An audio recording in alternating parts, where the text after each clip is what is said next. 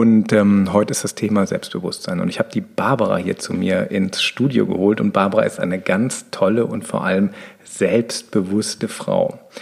Und ähm, Barbara hat so eine wahnsinns geniale Ausstrahlung. Das ist absolut ansteckend. Und wir haben uns über das Thema Selbstbewusstsein unterhalten. Und da hat sie mir gesagt, hey Michael, ich würde gern mal erzählen von meinem Selbstbewusstsein, weil ich möchte anderen Menschen helfen, ähm, da auch reinzukommen. Und für ein Leben in Fülle ist natürlich Selbstbewusstsein total wichtig. Barbara, erzähl mal, wo, wo kommt dein Selbstbewusstsein her? Oder stell dich erst mal vor.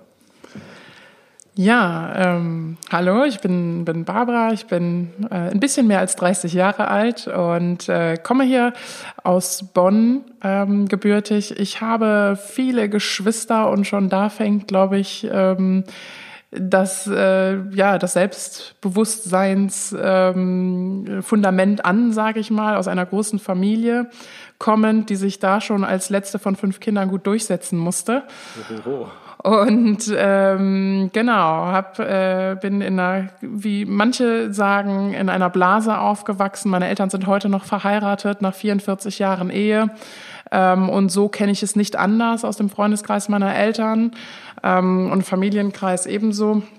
Das heißt, ähm, wie man das so schön heute sagt, noch eine sehr wohlbehütete äh, Umgebung. Und ich glaube, das macht den Anfang schon mal auf jeden Fall. Aber das ist ja total super. Das ist dann ja echt so wie so ein Statement, hey, wenn ihr gesunde Kinder haben wollt, guckt, dass ihr ein Umfeld für die Kinder kreiert, eine große Familie kreiert, aber auch so ein paar Widerstände. Also mit deinen Geschwistern ähm, sagst du, da musstest du dich durchsetzen. Magst du mal erzählen, was, wie, wie, das, wie dich das geformt hat? das fängt ja schon bei, bei der Essensausgabe an. Bei fünf Kindern wollen, äh, will jeder was abbekommen. Ne? Und äh, da musste ich als Jüngste mich, mich ganz gut durchsetzen. Aber das hat ganz gut geklappt bei drei Schwestern und einem Zwillingsbruder. Ähm, aber unsere Eltern haben uns auch irgendwie immer äh, gleichberechtigt oder Gleichberechtigung mit auf den Weg gegeben. Und ähm, ja, trotzdem, ne, unter Geschwistern gibt's immer dieses äh, Gerangel und auch, auch mal Diskussionen, das ist gar keine Frage. Aber letztendlich, und das ist das Wichtigere, haben unsere Eltern uns immer vermittelt, ihr seid alle gleich viel wert und lieb. Und ähm, das äh, ja, macht, glaube ich, da den, oder das legt den Grundstein. Also das heißt, du erkennst das gar nicht, dass die, also manchmal können Eltern ja auch sehr verletzend sein. Also meine Eltern waren, nee, meine Eltern waren nie verletzend. Mhm. Es fing zu Schulzeiten dann an, wenn wir mal mit einer fünf nach Hause kamen, das durchaus mal vorkam, dann gab's richtig Ärger und es hieß immer, äh, also meine Mutter konnte auch wirklich äh, gut durchgreifen und ähm, uns da zurechtzügeln. Aber ich erinnere mich an eine Situation, wo meine eine meiner Schwestern äh, mal gelogen hatte bezüglich einer Note, weil sie Angst davor hatte. Sie hat gesagt, sie hätte eine zwei und dann hat meine Mutter in das Heft geguckt und es stand mangelhaft drunter. Und dann war natürlich auch die Wut groß in ihr, hat sie auch ausgelebt, aber zwei Stunden später sehe ich sie, wie sie auf dem Boden hockt, sich hinkniet, sagt, komm zu mir, ich hab dich trotzdem lieb. Und das sind so Situationen, äh, das speichert man, glaube ich, unbewusst als ja. Kind ab. Ja, also ich glaube auch, das weiß man ja, wenn man wirklich so in so einem Meer aus Liebe schwimmt, dann, dann, dann saugt man das auf wie Löschpapier und dann prägt einen das. Magst du von diesen wunderschönen, liebevollen Momenten noch ein bisschen erzählen? Also diese, das, was dich wirklich geprägt hat? Einfach, es ist, es ist schwierig, das in Worte zu fassen, weil es etwas Nonverbales und Immaterielles ist, was, diese, was das Selbstbewusstsein ausmacht. Und äh, Selbstbewusstsein heißt ja, sich selbst lieben, mit sich selbst im Reinen sein. Und das kannst du nur von jemandem erfahren, der das auch so erlebt hat. Du kannst die Liebe nicht weitergeben, wenn du dich selber nicht liebst. Und meine Eltern sind mit sich im Reinen. Das haben die uns Kindern auf jeden Fall immer so vermittelt. Ähm, und meine Mutter äh, mit fünf Kindern ähm, hat das schon von Anfang an demonstriert. Die hat Jura studiert, auch abgeschlossen, ist fertige Juristin, hat nie gearbeitet, sondern hat gesagt, ich opfer mein Leben für die Kinder. Und das merkst du, ohne dass das jemand sagt oder macht, sondern das ist einfach was, äh, was man nur nonverbal eben spürt. Mhm. Ich glaube, du hast da gerade einen absolut genialen Satz gesagt, den möchte ich nochmal wiederholen. Man kann Liebe nur von jemandem lernen, der selber lieben kann. Ich habe das mal von einem ganz weisen Theologen gehört, das war der Richard Rohr. Und dann ist mir das auch klar geworden, so in meiner Geschichte. Also ich habe ja als Theologe selber viel über Liebe gehört und gelesen und die Kirche predigt viel darüber. Aber wir lernen nichts allein aus einer Predigt, aus Worten, aus Moral. Das heißt, wir können Liebe eigentlich nur lernen von jemandem, der es kann. Und du hast das bei deinen Eltern gelernt. Das ist absolut genial. Und ähm, magst du das weiter oder wie gibst du das weiter? Ich meine, ich kann mir das vorstellen, so im Büro, dass äh, deine Familie, die, die saugt das dann ja auf von dir, oder? Wie, wie ja, ja, ich glaube, meine Geschwister haben auch ganz, eine ganz gute Portion Selbstbewusstsein mit abbekommen und wir sind alle Typen, die sehr in sich selber ruhen. Und ähm, ich habe. Ähm, kann, kann ich die mal kennenlernen? Bestimmt, die sind alle offen äh, und äh, ja, die sind alle nicht kontaktscheu auf jeden Fall. Ähm, nein, aber das ist äh, von unserer Mutter so weitergeben. Ich habe auch viel mit meiner Mutter geredet, geredet, geredet bis heute. Ich habe ein sehr, sehr enges Verhältnis zu meiner Mutter. Ähm, und ich glaube, das hat mich auch sehr geprägt, diese, diese, diese Gespräche und dieses, dieses eben Liebe, genau, kannst du nur von jemandem erfahren, der selbst liebt und es ist ein Gefühl. Du kannst es nicht erlernen, du musst das spüren. Mhm. Du musst Liebe spüren und das kann man nicht in Worte fassen und das kann man nicht lernen. Also beziehungsweise das kann man nicht jetzt, sage ich mal, lernen im Sinne von, ich gehe jetzt ins Studium und äh, höre hör mir im Hörsaal an, was der Lehrer über Liebe oder der Professor über Liebe sagt. Das geht nicht. Du musst es spüren, du musst es ähm, und das kann man das kann man ja auch schlecht verpacken und verkaufen. Also im, im, im, im praktischen Sinne. Ja, das, ähm, deshalb würde ich viel eher daran appellieren, dass die Menschen wieder mehr äh, auch zusammenkommen und wissen, was es bedeutet, wirklich eine funktionierende Familie zu haben. Ich glaube, das geht in unserer Gesellschaft heute total verloren, zu wissen, was es heißt, ähm, wirklich enge Verbündete um sich herum zu haben das hat nichts mit Geld zu tun, das hat nichts damit zu tun, wie viele Freunde ich habe, sondern einfach zu wissen, wen man hat und auf wen man sich verlassen kann heutzutage. Ne? Und da ist Familie einfach, ähm, wer hat das noch gesagt, der Nukleus äh, des Daseins eigentlich. Mhm. Ähm, und äh, das sehe ich ganz genauso. Also wenn du das erfahren hast, dann hast du schon mal ein Stück weit äh, sehr viel ähm, Vorteil anderen gegenüber. Mhm. Nichtsdestotrotz ist der Mensch lernfähig. Ne? Ja, und man kann ja immer das, was man, was man sich wünscht, das sagt man, soll man anderen geben. Also wenn ich mir wünsche, geliebt zu werden, dann ist das ja eigentlich ganz einfach. Ähm, dann suche ich mir Menschen, die ich liebe, wo ich hilfsbereit bin, die sich auf mich verlassen können. Also eigentlich muss ich mir ja nur, wenn ich jetzt das Gefühl habe, ich habe nicht genug Selbstbewusstsein, eigentlich an meiner Selbstliebe arbeiten und mir mal aufschreiben, was wünsche ich mir alles und das anderen geben. Und das hast du so erfahren. Ich finde das ein total geniales Statement für starke Familien, für starke Kinder, dass man viel Zeit miteinander verbringt. Und vor allem, ich fand deinen Gedanken total toll, man kann das nicht lernen. Man kann das nur fühlen. Das ist wie so ein, ein, eine der Dinge, die wir, die wir zwar hier im Podcast anregen können, aber wir können euch kein Seminar verkaufen und selbst wenn ihr noch so viel Geld bezahlt, eigentlich geht es darum, Menschen zu finden, die lieben können und sich mit denen zu vernetzen. Das ist, glaube ich, so ein ich glaube auch, dass ähm, der Funke da überspringen kann mhm.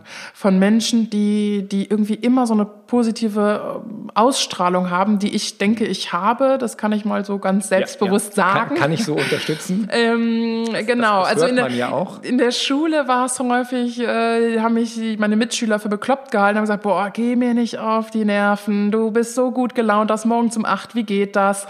Aber letztendlich ähm, ähm, stößt du da nie auf echt negative Gefühle. Wenn, wenn jemand das nicht teilt, dann, dann geht der mir aus dem Weg oder dann sagt er, aber das wird ja nicht grundsätzlich als negativ abgespeichert, sondern du wirst immer positiv irgendwie abgespeichert. Und ich glaube, dass das, ähm, dass man sich da auch dran hängen kann tatsächlich, irgendwie, dass man das, dass man das versprühen kann. Und das ist mein Wille, wenn ich häufig ähm, Leute sehe oder mitbekomme in Diskussionen, ob das in Familien ist oder auf der Straße oder in Supermärkten, dass man einfach sagt, Leute, ne, ihr macht das schon irgendwie. Also das, äh, das, das kommt. Also das, äh, ja, also du bist echt ein Sonnenschein, der das weitergibt. Aber ich fand das gerade spannend ähm, in der Schule. Ne? Man, man ist ja in der Schule in so einer Situation, wo man sich aneinander reibt.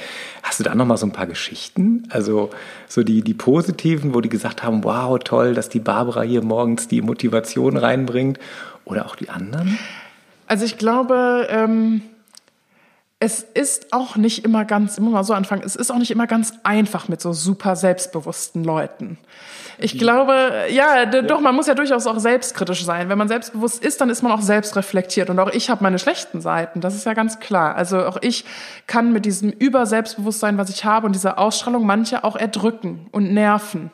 Und äh, ja, wenn die selber das eben nicht so erleben oder in dem Moment, wie dann meine Mitschülerin sagt, äh, ähm, Barbara, geh mir nicht auf den Keks, echt, das kann ich jetzt nicht gebrauchen. Ich habe noch keinen Kaffee gehabt und gar nichts und du sprühst hier wieder rum und bist laut und nervst. Also das hatte ich schon, ähm, aber das war vielleicht auch nicht unbedingt äh, positiv. Ist in dem Moment dann negativ für mich.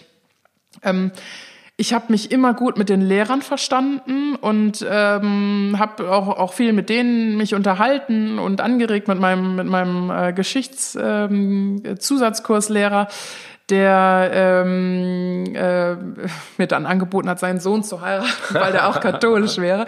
Nein, aber ähm, und dann haben natürlich auch Mitschüler zu mir gesagt, boah, du bist eine Schleimerin, ähm, du schleimst oh. immer so rum, weil du dich mit den Lehrern unterhältst. Aber ich glaube, bei vielen ähm, zeugt so ein sehr starkes Selbstbewusstsein auch äh, von, also da, das, das schürt auch irgendwo ein bisschen vielleicht Neid sogar. Oder warum, warum bin ich nicht so? Oder dass man, dass man da auch vielleicht, ich glaube jetzt nicht im Schulalter, also mit 18, 19 weiß ich nicht, wie da ist man einfach nur, weiß ich nicht, da will man die nächste Party mitnehmen und da ist, glaube ich, die Mitschülerin irgendwie egal. Aber ähm, so, so grundsätzlich im Alltag ist es, glaube ich, auch schwierig für jemanden, da ähm, drüber nachzudenken, irgendwie, warum, warum ist das bei mir nicht so oder warum, warum bin ich jetzt schlecht drauf oder ähm, ja, wie. Äh, ist ja auch so ein bisschen wie wenn man Superkräfte hat und die anderen haben sie nicht, die anderen sind neidisch und hat man das Gefühl, man, man macht was falsch. Aber das ist jetzt bei dir, glaube ich, nicht, nicht der Fall. Das hast du dann auch gelernt. Das ist wirklich toll, dass du das hast als Gabe, verstehst du das als Geschenk zum Weitergeben.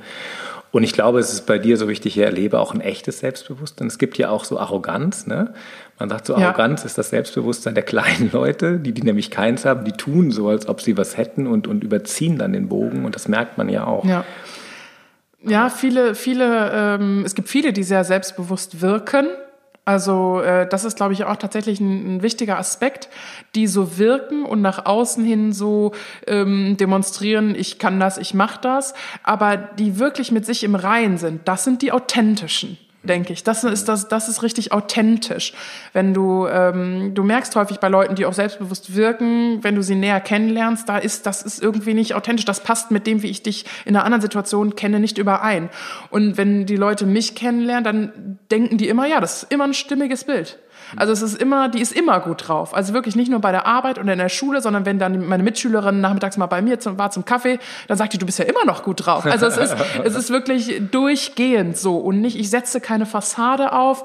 Ähm, das finde ich auch irgendwie wichtig, Leuten mitzugeben, die, die dieses Selbstbewusstsein aufbauen. Das machen sie vielleicht auch gar nicht äh, unbedingt bewusst. Viele machen das auch unbewusst, diese Rolle aufsetzen, dieses, ich muss nach außen stark sein, weil sie kontrolliert sein wollen, weil eigentlich innen drin eine ganz, ganz große Unsicherheit herrscht.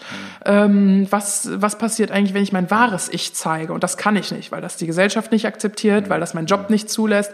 Und ähm, das hat bis jetzt immer in meinem Leben gut zusammengepasst. Also mein Job hat mit meinem Typ gut zusammengepasst. Ähm, ich bin ja auch verheiratet und habe ein Kind. Das heißt, ich habe das, was ich gelernt habe, versuche ich so. Das war eben eine Frage, hat gesagt, bin ich gar nicht drauf eingegangen, aber das versuche ich insofern weiterzugeben. Und mein Mann hat damals gesagt, als er so, unser Sohn geboren worden ist, ähm, sollen wir uns jetzt ein Erziehungsbuch kaufen? Man macht sich ja als Eltern bekloppt. Man fängt ja an, äh, sich wirklich alles zu kaufen und äh, zu überlegen. Also mein Mann und ich, wir haben gar nichts gekauft. Wir haben für unseren Sohn ähm, minimal Sachen gekauft. Der ist genauso glücklich wie andere Kinder. Er wird als Sonnenschein bezeichnet. Ähm, wow. Ähm, er ist kein Schreikind. Ähm, das äh, hat sich einfach irgendwie schon ausgewirkt. Und ich habe zu meinem Mann gesagt, wir brauchen uns kein Buch kaufen. Wir geben das weiter, was wir fühlen. Hey, hey, stopp. Das ist absolut genial. Weil liebe, liebe Hörer, ihr kennt das, ne? Da ist irgendeiner, der verkauft euch ein Buch mit ganz vielen Ratschlägen. Und ich habe nämlich dieselbe Erfahrung auch genau andersrum gemacht. Äh, wir hatten dann alle möglichen Bücher zu Hause. Das fing mit der Hebammensprechstunde an. Und da war viel Wissen vermittelt worden ähm, und aber auch ganz viel Unsicherheit. Und je mehr Wissen man hat oder je mehr Wissen das Buch hatte, desto mehr Unsicherheit ist gekommen. Also ich finde das jetzt absolut genial. Leute, vertraut wieder auf das, was ihr in euch drin habt. Und wir sind, eine, wir sind, wir leben in der Gesellschaft in einer Zeit, wo wir so null Selbstvertrauen haben. Wir müssen alles von Experten von außen hören. Und Barbara ist einfach so hier mein Experte für natürliche, eine ganz natürliche Frau ja, und Mutter vielleicht würde ich gar nicht, also Selbstvertrauen, ja, aber auch Urvertrauen in das, was um mich herum passiert. Mein Schwiegervater ähm, ist ähnlicher Natur wie ich und meine Schwiegermutter sagt häufig, ja, der hatte mal so ein Urvertrauen, ich weiß gar nicht, aber wir müssen das doch planen und das muss und so. Und mein Schwiegervater ist immer jemand, der sagt, nein, lass doch, also der hat dieses göttliche Urvertrauen, der ist auch wirklich, das muss man dazu sagen, in seinem christlichen Glauben sehr verankert im katholischen und der sagt einfach, das ist ein absolutes Urvertrauen an Gott. Gott wird es schon richten, sagt er ganz oft. Und das hat auch was, das prägt mich natürlich. Ich komme auch aus einem katholischen Elternhaus. Ähm, meine Eltern haben das jetzt nicht exzessiv verfolgt. Wir sind natürlich in die Kirche gegangen, wir sind zur Kommunion und zur Firmung gegangen und haben uns an Jugendarbeit beteiligt. Ähm, aber tatsächlich war auch das schon immer ein Selbstläufer. Also ähm, und das da, inwiefern da jetzt Gott mitspielt oder nicht, also dieses göttliche Urvertrauen, das so zu benennen, das finde ich schon irgendwie ganz passend. Ich kann das super nachvollziehen, ging mir genauso. Ich hatte auch einen ähnlichen katholischen Background. Wir waren in der Kirche, aber nie unter Zwang. Und ich habe auch dieses Grundurvertrauen, hey, da gibt es einen, einen Gott, eine höhere Macht, die sich um alles kümmert. Und alles, was passiert, hat einen Sinn. Also auch wenn mal was passiert, was nicht so klasse läuft, dann weiß ich, okay, ähm, entweder ist das Leben ein Fest oder ein Test. Und wenn es gerade nicht so toll ist, dann ist es ein Test und ein Test muss ich einfach bestehen und lernen und gucken, wie ich da rauskomme. Und ich glaube, das ist so dieses Vertrauen, da, da, ist jemand, der lenkt im Hintergrund. Das finde ich genial, das Urvertrauen. Da würde ich gerne noch ein bisschen was hören. So wie das, das kam von mhm. deinem Großvater? Nee, mein Schwiegervater hat dieses Urvertrauen auch. Aber ähm, ich glaube, dass dieses göttliche Urvertrauen auf unsere christlichen Nächstenliebe irgendwie auch zurückzuführen mhm. ist. Also das ist da, dass man da irgendwie die Kraft her, hernimmt. Also dieses göttliche Urvertrauen ist vielleicht wirklich eine sehr krasse Form vom christlichen Katholizismus mhm. und ähm, das andere ist ein bisschen mehr ähm, Urvertrauen in das, wo man herkommt, eben dieses familiäre. Ne? Und mhm. aber das ist für mich, äh, deshalb arbeite ich auch in der Kirche, ähm, weil das für mich ähm, das äh, eigentlich genau das ausmacht, also die christliche Nächstenliebe und das ähm, fängt in der Familie an. Und keiner liebt dich mehr als deine Familie. Ein Kollege hat mir mal gesagt, du bist im Job austauschbar, als Mutter und Vater niemals. Wow. Und das sind Worte, die bleiben hängen und das stimmt. Und ähm, Deshalb komme ich immer wieder auf diesen Schluss, wenn mich fragt, wo, wo, hast du das her, das Selbstbewusstsein, warum, warum bist du so, wie du bist, dann sage ich immer, dafür danke ich meinen Eltern. Und mehr weiß ich dann auch wow, nicht. Wow, ich, kann, ich kann mehr nicht sagen. Ich kann nur sagen, das habe ich alles von meinen Eltern. Und ähm, denen danke ich dafür und die danken vielleicht ihren Eltern, ich weiß es nicht, aber ähm, das kommt aus einem ganz, ganz, also es kommt aus dem tatsächlichen Ursprung ja, ja. meiner eigenen ja, Person. Ja, ja, ich entstamme aus meinen Eltern. Eine Ahnenreihe von selbstbewussten und liebenden Menschen, die das weitergegeben haben. Du hast gerade erzählt, dass du in der Kirche arbeitest. Das finde ich ganz spannend. Ähm, erzähl doch mal von deinem Job. Wo, wo arbeitest du und was machst du da? Also ich, ich weiß das natürlich jetzt schon, aber trotzdem stelle ich die Frage. Ja, ich ähm, bin gerade als Referentin für Kommunikation und Öffentlichkeitsarbeit äh, tätig im Stadtdekanat in Bonn, am Bonner Münster angesiedelt und ähm, ja, dieser, dieser, diese christliche Urvertrauen hat mich eigentlich dahin gebracht, weil die Leute sagen, warum, oder haben mich gefragt, wie, du fängst in der Kirche an, ich bin eigentlich Eventmanagerin und ähm, du fängst aber in der Kirche an, wie passt das denn zusammen? Genau, wie passt das denn zusammen? Ja, also die Eventmanagerin, ja, die jetzt freiwillig in die Kirche kommt. Ja, auch da habe ich, ähm, auch da habe ich wieder auf mich selbst vertraut und habe gesagt, ich, das, was ich zu Hause mitbekommen habe, das kann ich einfach vertreten. Und deshalb kann ich auch in der Kirche arbeiten, in der katholischen Kirche arbeiten, weil das, was ich, ähm, die, dieses Urvertrauen, glaube ich, kommt, äh, also dieses, dieses Vertrauen meiner Eltern, ich glaube, das hat alles den Ursprung in dem christlichen, in der christlichen Nächstenliebe. Und das, äh, und das kann ich vertreten. Ich sage das mit Stolz, dass ich Katholik bin oder dass ich in der katholischen Kirche arbeite. Ähm, das, das gehört einfach irgendwie mit dazu. Und das gibt einem Halt. Ja, das ist irgendwie, man, das, das stiftet Sinn, das gibt Halt, das ist Liebe. Ich glaube, es gibt nichts Schöneres im Leben als geliebt zu werden, lieben zu können, so geliebt zu werden, wie man ist. Und ich hatte das auch, Gott sei Dank, auch so erfahren, auch immer mit, ähm, mit ganz netten Pfarrern im Dorf. Aber das finde ich klasse, dass das bei dir auch so ist. Und dass das, also ist ja auch ähm, bei aller Kritik von außen auch immer noch schön, dass man in Kirche äh, so, so ein Feld hat. Und das ist auch in dem Team hier, in, in dem wir arbeiten, ist es ja eigentlich auch, also ein totales Vertrauen und Freude. Es ist ein sehr, sehr lebendiges Team, ne? Und du ja. bringst deine Sonne rein hier bei uns. Es macht äh, die Menschen macht es aus. Wenn die Menschen in deinem Arbeitsumfeld nicht toll sind, dann dann macht das Arbeiten auch keinen Spaß. Und als ich jetzt ähm, zu Aschermittwoch in der Kirche saß und äh, ein paar junge Leute auch gesehen habe, was mich immer wieder freut, wenn ich junge Leute da sehe, dann denke ich mir, boah, da habe ich in dem Moment habe ich gedacht, wenn jetzt hier einfach mal mehrere junge Leute, so wie wir es damals in der katholischen Jugend an meiner Schule waren, ähm, hier sitzen würden und alle sagen würden, ach, du gehst auch in die Kirche, ach du auch, hm, dann sollte ich mir das vielleicht auch mal überlegen. Das sind so Sachen, die stecken auch an. Und ähm, dann, da, gut, dann hätte die Kirche kein Problem heute, wenn wir so weit wären.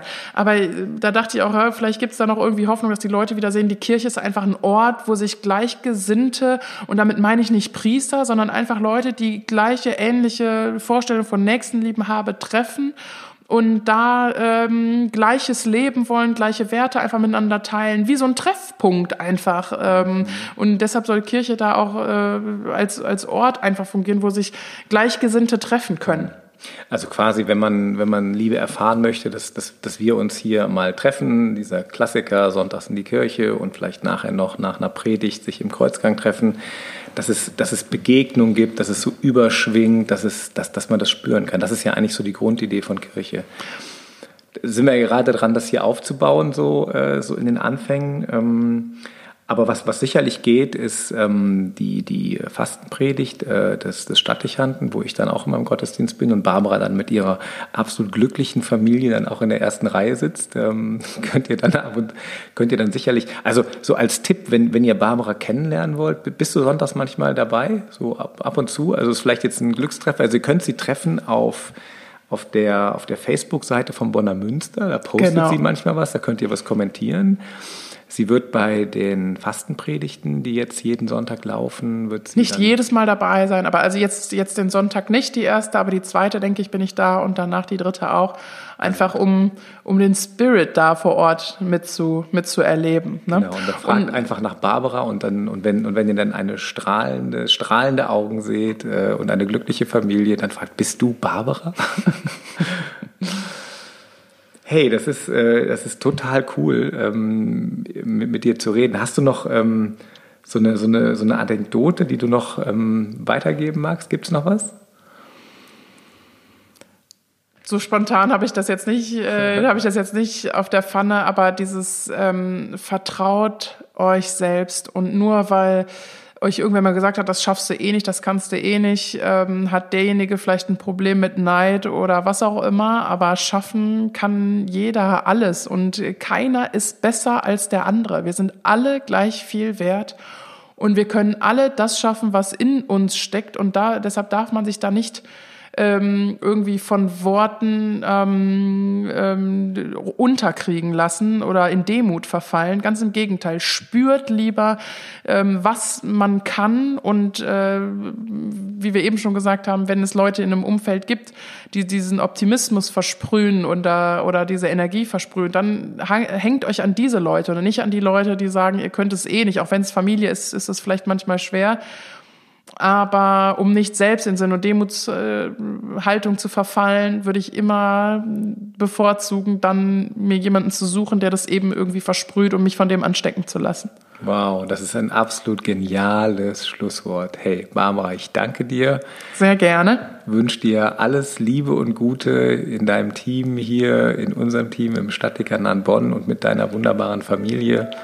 Und ähm, bin sicher, wir hören uns bald mal wieder hier. Tschüss. Vielen Dank. Ja, wenn euch der Podcast gefallen hat, dann gebt uns doch eine 5-Sterne-Bewertung. Und wenn ihr was für euer Selbstbewusstsein tun wollt, ihr trefft mich jeden Dienstagmittag 13 Uhr und Donnerstagabend 19.15 Uhr in Bonn im Münsterkarree. Dort biete ich Stillness in Motion an. Das ist ein Mix aus Bewegung, Yoga, Meditation, Atem Und ähm, da bekommt ihr ganz viele Übungen mitgeliefert, die unter anderem natürlich auch für Selbstbewusstsein gut sind. Ja, und dann würde ich mich freuen über Meldungen von euch, über Themenwünsche. Was sind eure Themen, die ihr im Leben in Fülle Podcast mal hören möchtet? Ich wünsche euch alles Gute, euer Michael vom Stadtdekanat Bonn und dem Leben in Fülle Podcast. Tschüss.